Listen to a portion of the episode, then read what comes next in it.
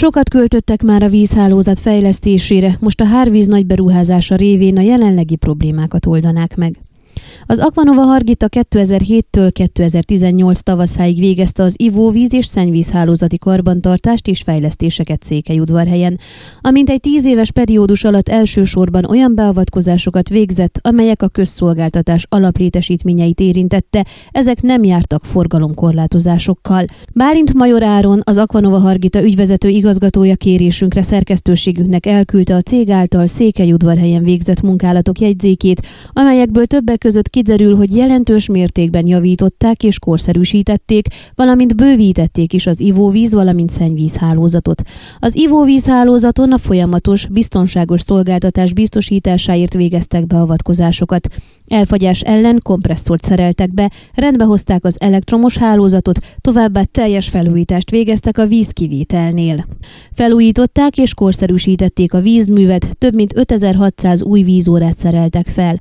A város több pontján nem megfelelően működött a hálózati víznyomás, itt felújították a nyomásfokozókat, illetve újakat szereltek be. A vízhálózati vesztességek csökkentéséért és a fogyasztói létszám növeléséért a város 41 utcájában új ivóvízhálózatot építettek ki bekötésekkel együtt. Mindemellett rendbehozták a szennyvíztisztító állomást és szennyvízhálózati bővítéseket végeztek 21 utcában.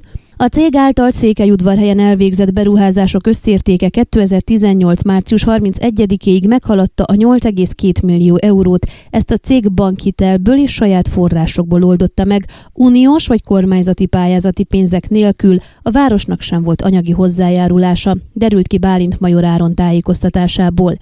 A Harvíz RT 2018 áprilisától vette át a város víz- és szennyvízhálózatának karbantartását és fejlesztésének biztosítását, a város pedig csatlakozott a Harvíz RT-t fenntartó Hargita Vízközösségi Fejlesztési Egyesülethez. A hivatalos indoklás szerint erre azért volt szükség, mert egy 2016-os törvénymódosítás arról rendelkezik, hogy a közszolgáltatásokat nem lehet a város által bejegyzett cégeken keresztül alvállalkozóktól igénybe venni. Akkor elhangzott az is, hogy ezzel a lépéssel lehetőség nyílik pályázni egy 15-20 millió eurós beruházásra. Az azóta elvégzett munkálatokról, fejlesztésekről érdeklődtünk, kérdéseinkre terjedelmes és részletes levélben válaszolt a szolgáltató. Az egyik legsürgősebb teendő átvételkor a folytonos és minőségi ivóvíz biztosítása volt. Ezt kisebb-nagyobb karbantartási munkák elvégzésével 4-5 hónap alatt sikerült megvalósítani, tudtuk meg. Fontos volt a hiba elhárítás gördülékenyebbé tétele, ezt korábban egy szakcég végezte, ma a Hárvíz oldja meg saját alkalmazottaival és gépeivel. A Harvíz emelet megvásárolta a régi szolgáltatótól az eszközök és felszereltség jó állapotban lévő részét, továbbá fejlesztési alapjukból bővítették szerszám és eszközparkjukat. A polgármesteri hivatallal közösen elkezdték a víz- és szennyvízhálózatokon meghibásodott átemelő szivattyúk, nyomásfokozók és egyéb működést biztosító elektromos berendezések cseréjét, valamint kisebb utcai víz- és szennyvízhálózati vezetékcseréket is végeztek közel 1,3 millió leértékben. A szennyvízhálózaton tisztítási munkálatokat hajtottak végre több utcában is.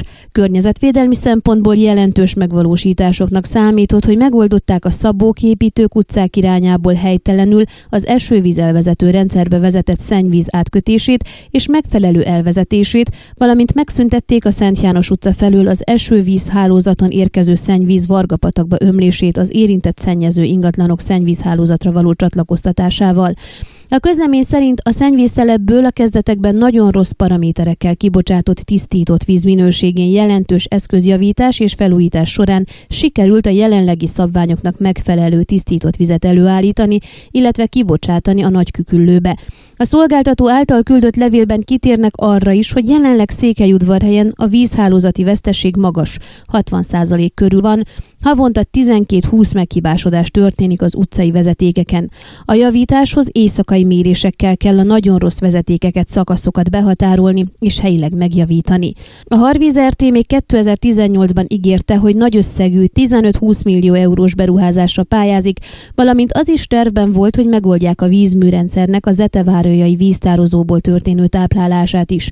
A Hargita megye több települését érintő, mintegy 150 millió összértékű projektet 2023. decemberéig teljesen le kellett volna zárni, ezt várhatóan újabb két évvel hosszabbítják meg. A Harvíz RT azt közölte, hogy december 28-án megkapták a bő két évvel korábban 2019. októberében igényelt környezetvédelmi engedélyt, rá két napra, 30-án pedig elküldték a projekt remélhetőleg utolsó módosításait.